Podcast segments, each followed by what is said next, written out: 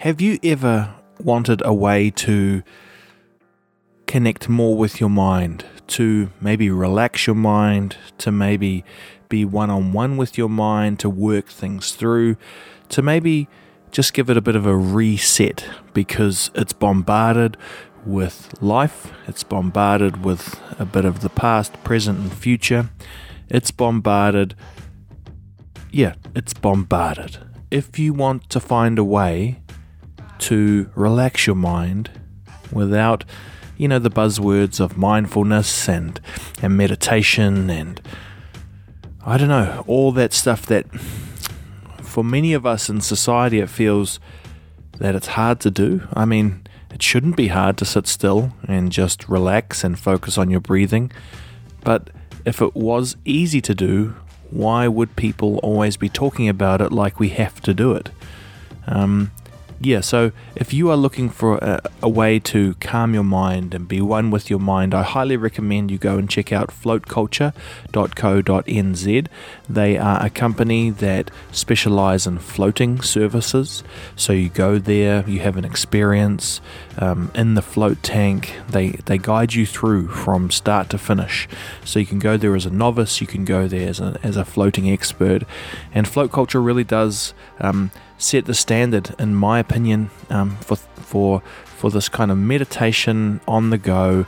You know, you're busy, or, or you're not, or, or you don't come from that world of meditation, and and you don't have to be an expert. You just they've set the scene so that you can go in and and just turn the lights off, get in the float tank, be weightless, and the rest takes over automatically. It's like sometimes I think meditation is a way to turn off the senses so it feels like you are in a tank.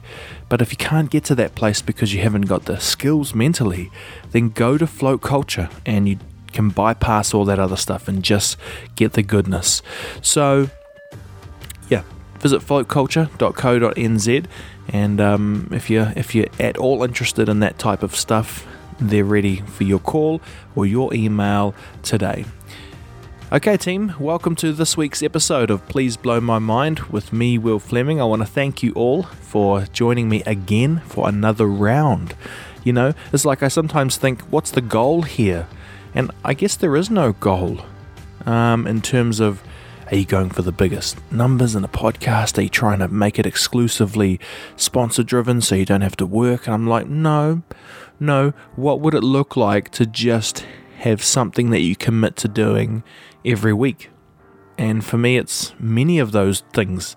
And I think that's what life is. You know, you commit to this, you commit to that, and you see it through. You get it done. And that's not always easy. There's lots of obstacles along the way. But I think um, the more we can get those things into our life, the little routines, like for example, I'm making a routine of making this podcast every week.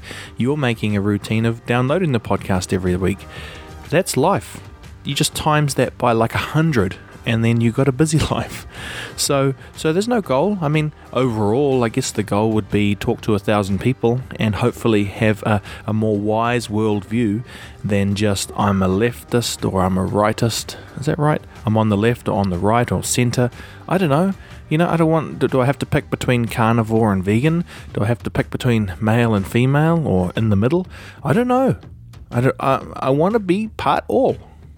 And so I'm trying to find the courage and the bravery through these conversations to talk about complicated issues, and, and um, sometimes, you know, that requires a bit of bravery. Um, because yeah, it just it's not uh, obvious what the right solution is. Um, I had a conversation yesterday about the New Zealand government taking kind of references to God and Jesus out of our national conversation or government conversation.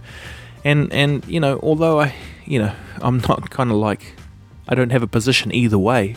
I did think, well, why are you taking it out? And more importantly, what are you replacing it with? So, who currently what's so so you're saying that's not a good idea anymore? So what's your good idea? And you know, has your idea been around 2000 years or what makes you think your idea is so good that it's going to help. so, yeah, you know, it's all of those things plus infinity, and we're just working our way through this, and I'm just working my way through this. So, it's awesome to have you um, on the team, um, blowing my mind every week by helping to share the podcast, by downloading the podcast, and being part of the conversation. This week's episode is with, uh, yeah, my new professor friend. I've got another professor friend. Um, he, I don't know if he'd call me, myself um, his friend, but that's all right because that's the good thing about the podcast. It's my podcast. I can say whatever I want. Um, professor Wayne Cutfield. He joins me to talk about this microbiome gut gut kind of gut bacteria that can help uh, other people. So healthy gut bacteria can help an unhealthy gut bacteria person get healthy. And it's been dubbed the poo pill, um, which really strikes a chord in your mind, right? It's like you, you think of someone taking poo and giving it to another person, and that healthy poo bugs or gut biome or poo bugs help the other person's unhealthy poo bugs, and, and together, you know, it's like it's like um, people people helping each other through poo.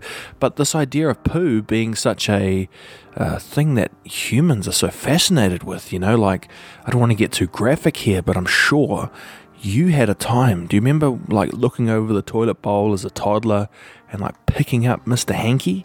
You know, it was disgusting, but why? You know, why? You wouldn't go pick up a snake, but you pick up the poo snake. It's like maybe there's something in us that needs to, you know, like um, going out and touching the dirt and getting dirty and, and this modern kind of trend of like be clean and don't do that and wear shoes.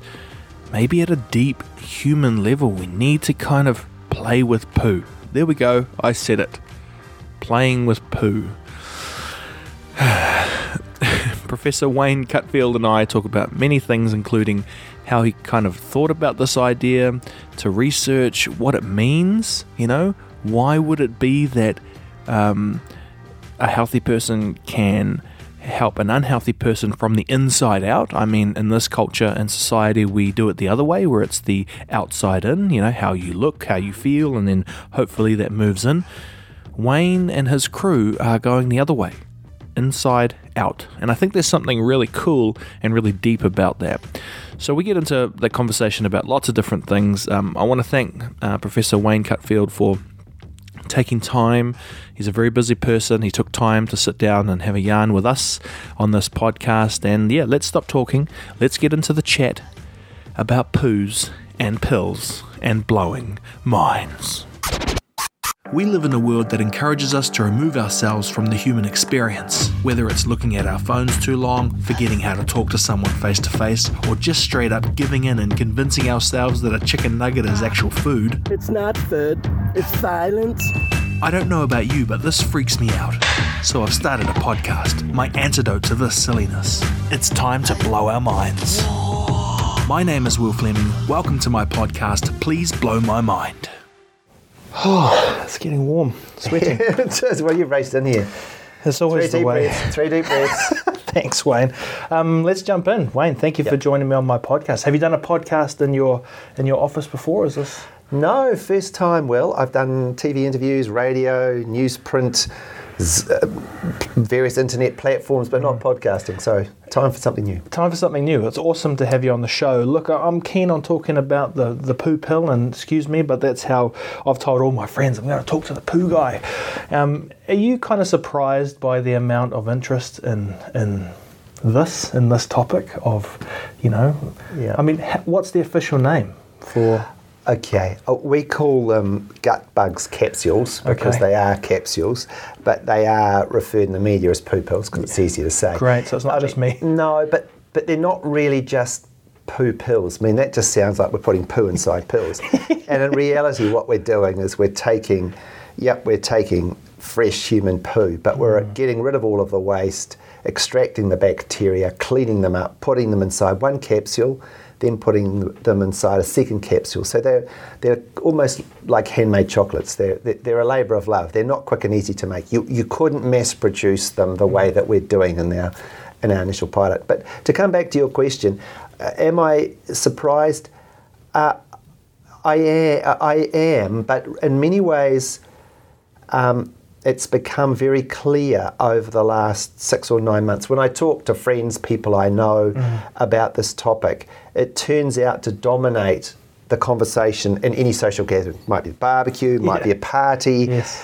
People might be intoxicated. They still want to know, and they've got a, a, a view um, about this field. And I guess it's because. So I, I have been surprised, but I've become less surprised the more the more it's discussed. And I guess it's because it's new science that seems a bit weird, but is certainly very plausible and maybe potentially hugely impactful. And it captures people.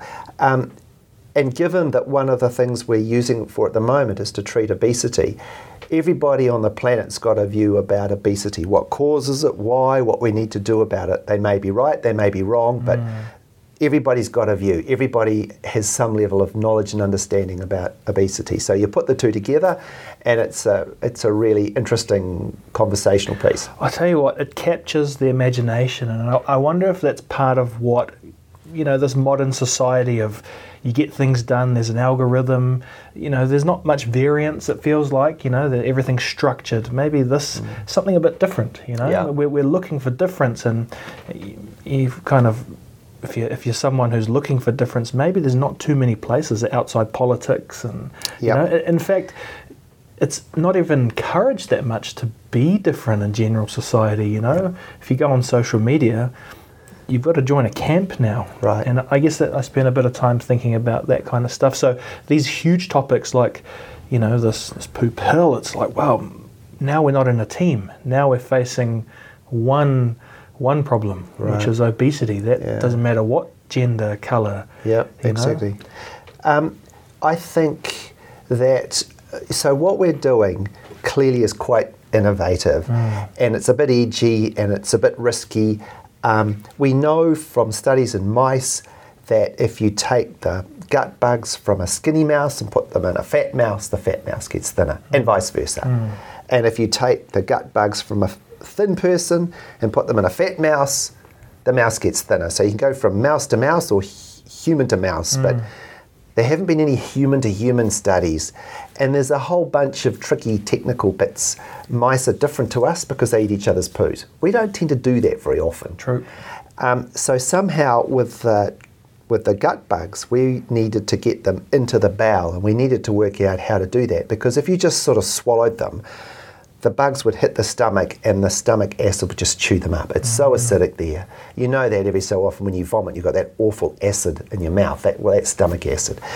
So we needed to design the capsules so that they would, the bugs would stay in the capsules until they got all the way into the bowel and then were released. Mm. So that's we, we've taken technology that others have used and put the gut bugs um, into that. The other way to, of course, have the treatment is to either put a tube down mm-hmm. Into the bowel Yep. or put a tube up into the bowel, and that's pretty intrusive, pretty invasive, and not entirely safe. And I wouldn't see too many people lining up to have that done to them if that's how they got their treatment. So mm. that's how we came onto the, the capsules. And what we first of all we discovered with the capsules is that the most important question is, and there are lots of challenges in doing research, mm. and that's what the documentary The Good Shit showed.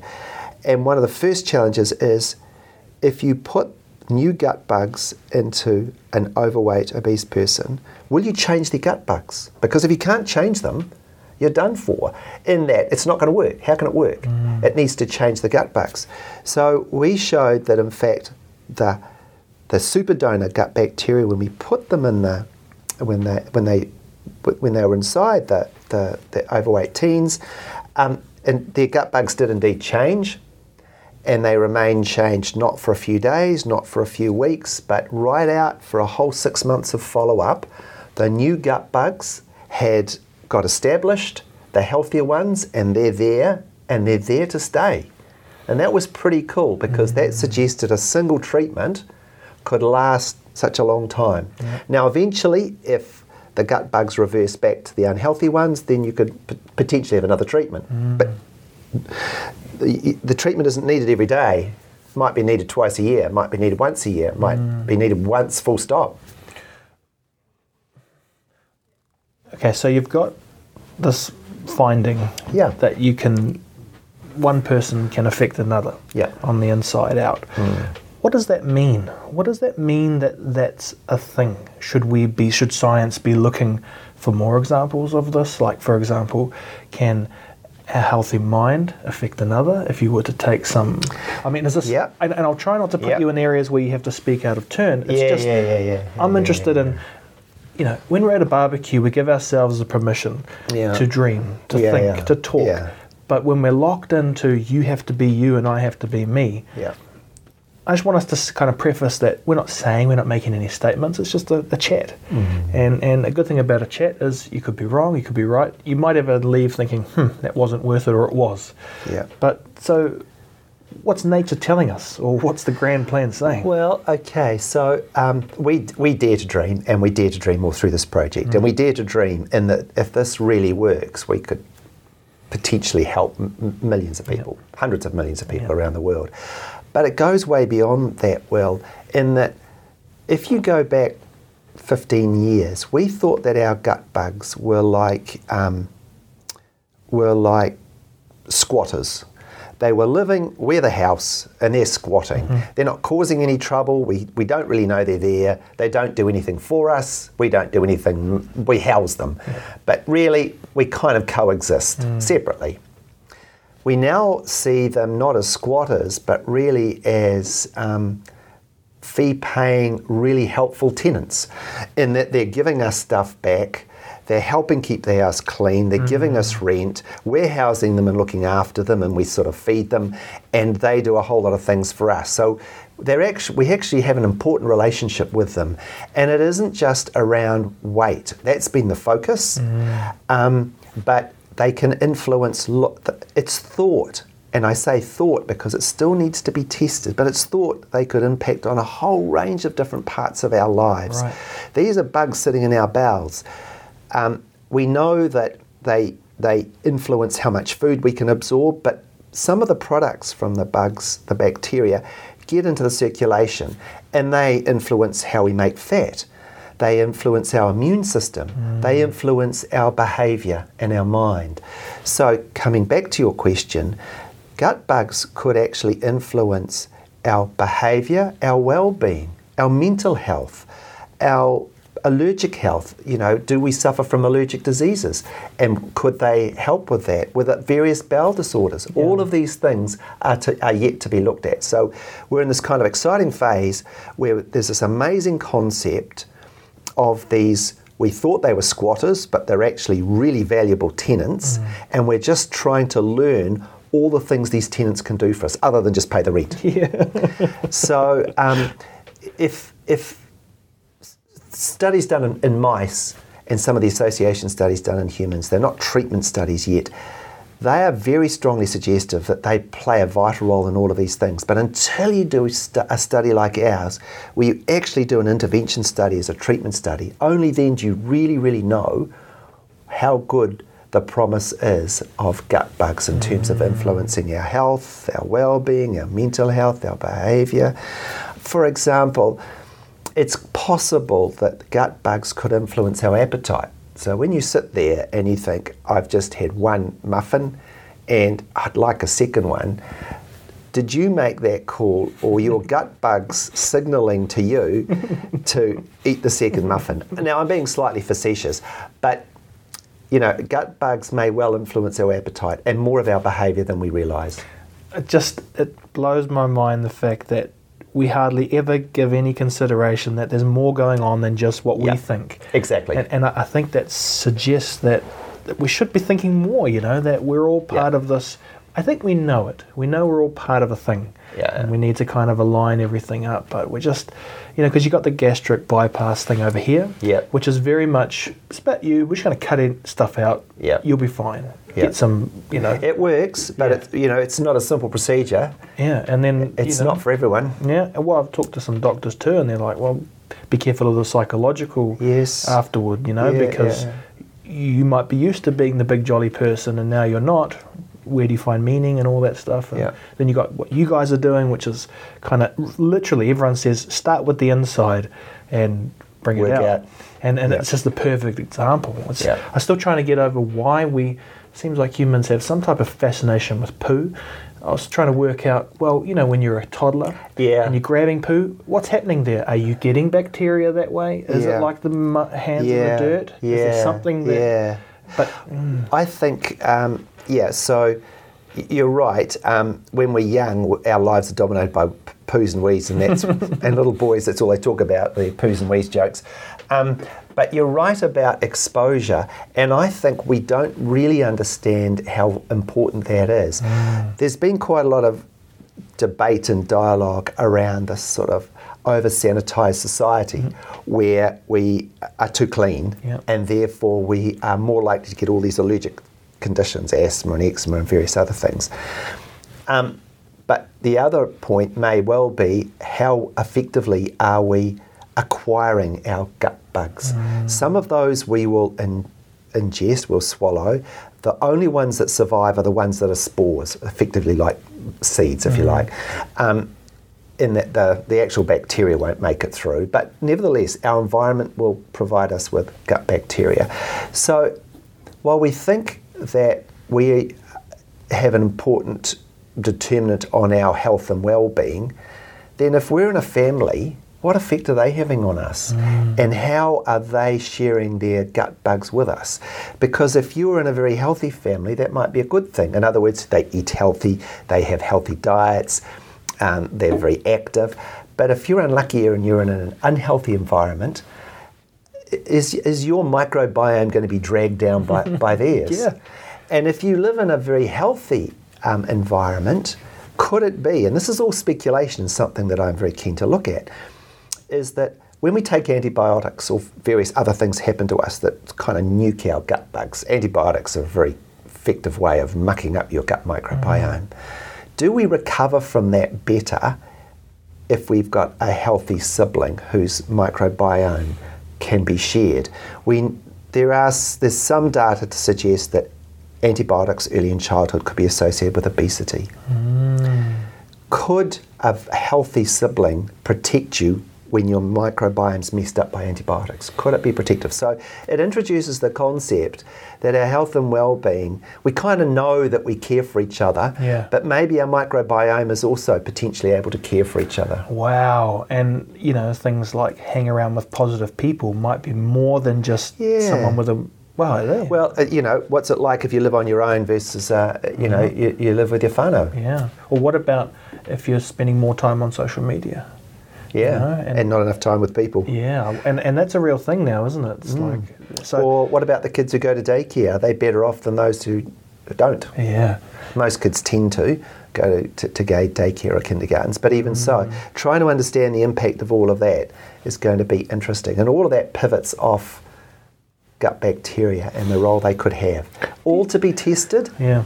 all to be tested. Lots of potential promise, Mm. but I think the next five to ten years will be incredibly interesting Yeah. in terms of just what they can do for us. Yeah. Well, does it make you optimistic thinking about this stuff? I mean, we do live in a world where sometimes it feels like we lack a bit of meaning. Yeah. You know, does does this stuff make you kind of feel that um, there's kind of meaning out there? I mean, for you personally, I, I guess it kind of flows into where, Yeah. where, where do you find your meaning? Is it is it in the mm. research? Is it a mixture of just trying to be a happy person? Or Um, I I think you know doing research is is part of my day job, and it's mm. something I really love and I enjoy mm. doing. And clearly, thinking up an interesting question and then addressing it and f- and having a really interesting answer is pretty cool. But you can't pick the answer if you have an hypothesis or a question. You don't know w- whether it's going to be right or wrong or left or right until you test it. So you know there are ups with it, and then there are downs when it doesn't work out. And sometimes the downs lead you down another path in- into a different direction. So, um, I th- if this turned out to be effective, that would be amazing for a whole bunch of reasons. It's ac- to, one of the things I'd like to do in research. It's easy to do research that's published in really good journals, and you can become quite famous and give talks all around the world, and that's all mm. cool. But to do research that actually changes changes the lives and well-being of people. That's much cooler and much, much, much more difficult because most of the research we do isn't going to change anybody's life in any mm. meaningful way. Yeah. So to actually do something that could make a huge difference, that is that would be really, really, really cool. Yeah, no, I, really like that. I totally agree. Where does your fascination come from for research? I mean, did, is that something that early on you were actively seeking to, to find the answers to questions? Yeah, Uh, when I came back to New Zealand, I trained in the US and I started being a pediatrician, pediatric endocrinologist, and then there was an opportunity to do research and to ask questions. And when you start asking questions and you get interesting answers, it just it, cascades and becomes a domino effect. And the more you, the more you look, the more you pursue, the more interesting questions can arise. And this was a field.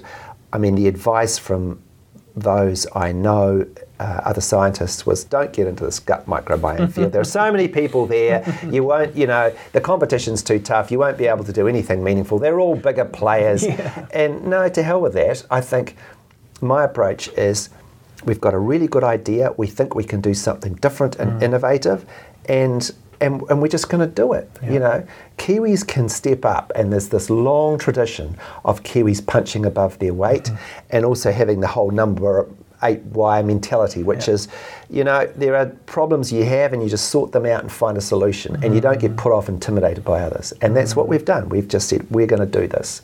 Yeah. One day I said to several of my colleagues, we're going to do this. We're going to start, we're not mucking around anymore. We're going to design and start a treatment study. And one of the first problems was how do you get it funded? Right.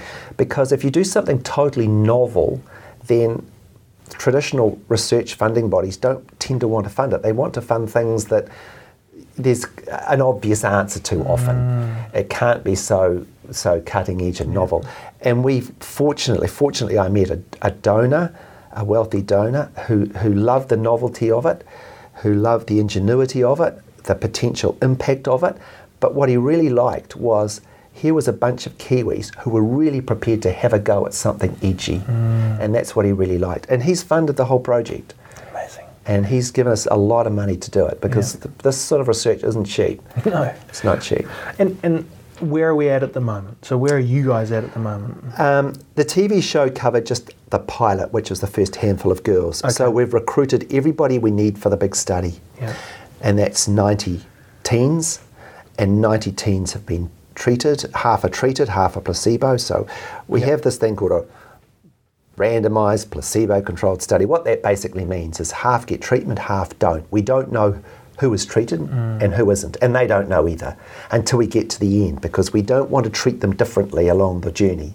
So everybody's been recruited and they're part way on the journey to the six month period of follow up.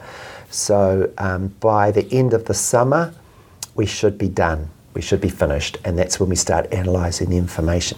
Now, a study like this, because we've collected information on the gut bugs of the donors, the super donors, mm-hmm. plus the teens we've treated at multiple intervals over six months, that in itself generates literally billions of pieces of information, plus all the other information we've collected on them, and that has to be analysed. That's a m- huge task. It's a mm. monumental. It's an exciting task, and we've got special data people, bioinformaticians, working with us to help us manage the data because there's just mm. so much data to analyse. Phew, this is this is super interesting, and and I guess my my question is, you know, you hope for favourable. Well, you don't hope for anything. You just look at what comes in in Yeah. terms of data, Yeah. and you Yeah. and you and you go. we can be optimistic of the of the outcome, but we're, we're not going to we're not going to prejudice the outcome. We're not going to you know manipulate the outcome. We mm. will see what the um, intervention can do. If it is effective, then that would be brilliant. If it's partially effective, the question is why is it partially effective and how can we make it more effective? If it's not effective and we've taken it all apart and it doesn't seem to work, that's still an important message out there for the world, and that is we had so much promise and hope here. Maybe this is not quite the right promise and hope, despite all of the animal studies and mouse studies, and uh, maybe it maybe it isn't for us. But we, we won't know until we Yeah. analyse all the data. Do you think, um, you know, the old message of, you know, I guess calorie control and exercise, Yep. why aren't those things still um, good enough? Is, it, is it because it's you can't operate with not having the total feeling of being full, or you know what I mean? I'm just trying to work out. We uh, look fundamentally. I think humans are hedonists. We love the good things in life, and we like the easiest path possible. We now live in a land of plenty. We don't face. Um, you know, food security is not an issue for the vast majority of us. The problem that we face is not when the next meal's coming, it's will I be eating in another half an hour and what nice food will I be eating? Um, so, you know, y- given the choice, we won't diet, we'll eat, and there's so many nice things to eat that are so available. And we don't like exercising. We'll do everything we can do to avoid exercise. So it's difficult for humans. The recipe to make to, to manage our weight is pretty simple. You eat less and exercise more. Hmm. And some of us that will work better for than others, but nevertheless, it works if you do enough of and get that balance right. But are there other solutions that are more uh, palatable because it hasn't worked so far? If you look at what's happened to our obesity rates in New Zealand and around the world, they just march up. Mm. So everybody's aware if you were to line up 99% of New Zealanders, they will tell you that the way you can lose weight is that you eat less and exercise more, mm-hmm. but they can't do that and translate it. Yeah. So, are there other things we can do to make that process mm. easier? Is it possible that the gut bugs, if you do diet and exercise, may make the effects even bigger still? Right. Do you know what I mean? Right. So, it doesn't have to be quite as intensive dieting or as intensive exercise. Mm. Um, we don't we don't know that whether the gut bugs can work alone, even if you keep eating badly and don't exercise, or, or whether they need a bit of help. In mm. other words, they need you to have a slightly tidier lifestyle, a healthier lifestyle, mm. and then they can do their stuff. And as I say, only time will let us know that when we analyse the data at the end. And, and when you go down to research something like this, do you have to have a vast knowledge of lots of different ways if it's weight loss? Like, Yeah. you know, I was talking to someone this morning about, isn't it funny that we thought that you could put a, like a tapeworm in there and it would Yeah. eat up some of the food? And Yeah. techni- I mean, technically, it's what you're saying. It's living in your house, and Yeah, But- that's an extreme example Yes, beyond, yes. beyond a, But a again, single it- bacteria. That's a, that's a giant tapeworm. I mean, there was, I, I heard somewhere that there was this tale about this guy who had a weight problem. I think he had some sort of documentary or program. Uh, did you hear about him? Okay, so what he did is he was engaged, I think, to get married, and he swallowed a tapeworm. And sure enough, over the months, he lost weight and he lost weight. Um, and as the wedding was getting closer, his partner said, You've got to get rid of that tapeworm because, of course, what do tapeworms do at night? They come out looking for food. ooh, yuck. Everyone's itching now. Yeah, exactly. so gut bugs much much more palatable. But, you know, it's a much simpler, you know, a, a simpler process than, than tapeworms. Yeah. Okay. So well, a couple of questions, and then we'll wrap it up because you've been very generous in, in your time. And um, I mean, on that point of time, though, how do you structure your days? I mean, is it is it um, do you find a good balance? I mean, th- I guess what I'm saying is, can you turn this stuff off in your head and just focus on other things, or is it all consuming until we say gut bugs is the next big thing, or not? Yeah. Um, so, well, my my life is composed of bits, pieces, and one of them is doing clinical work and seeing patients. That's quite a big piece, and the other piece is, is doing research, either supervising it, managing it, overseeing it, designing it, building it. And when you have some really interesting projects, it they do tend to kind of dominate your thinking mm. day, and the interesting thing about research is it will consume every hour you've got free to give it. There's always more to do. Write another grant, analyze this, pursue this, read more about that. There's always stuff to do. Whereas with clinical work, when you finish seeing patients, you can generally sort out the results and things and then go home. But with mm. research, there's always more to do. There's always more to do. Yeah. Yeah, I just think about, you know, trying to find tips for people out there who it feels right to fill our days up with stuff. And sometimes I sit back and thinking, what the hell are we filling our days up with stuff? You know, why? When's the mm. last time you went for a walk? I know that Yeah, sounds stupid, and yeah. but it's, Yeah. it's real things. You know, we're we're so into this world of sometimes I think we can be trying to find answers to new questions and forgetting the answers that are already there. You know, so something about that balance and well, I mean, the whole work-life balance. I think the difficulty that successful people, and I'm not saying I'm successful, but that generally those, the sort of the type A striving successful people, struggle with work life balance. they, their work dominates their world, Mm. and I'm not entirely sure that lots of those people have got that balance right, where they've had an opportunity to spend enough time for themselves with their family, Mm. you know, to smell the salt air, to go for a walk in the bush. I'm not sure they've done enough of that. And- I don't. I know I don't. Yes, yes. Well, that's you know that's the thing, right? You can be the amazing person you mentioned. That if one's lucky, you do something amazing, get to travel around the world, but at what cost, right? And it's like it's not always bad not going after the giant thing. No. Um, final question I ask every guest is: Is there a time in your life or a moment which I call it blew your mind, helped you not see the world the same way? Yeah. Was there a kind of a game changer or something like that for you? I think if we think about the whole gut bugs thing, mm. the more I read and learnt and understood about the promise that it had that now needs to be tested was this is we got to do this is so exciting we just got to do this.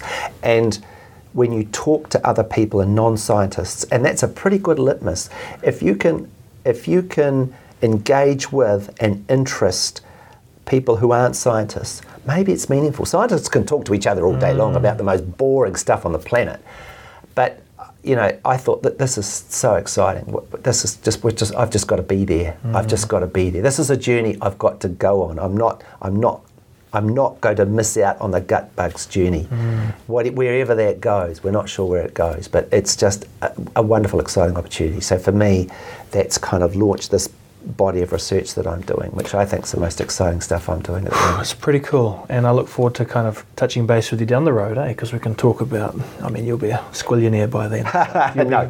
funding my podcast. I'm going to do, Researchers are never squillionaires. um, yeah, something that humans have done for a long time. I'm going to shake your hand. We're going to share some cells, share Yes, a moment. I That's wanna- right, and some bacteria. There we go. Thank you for joining me on the podcast. My, my pleasure, Will. Thank Cool. you. That's us. Just quickly, before I do my big ask, let me tell you a bit about me. My name is Will Fleming and I'm almost 38 years old.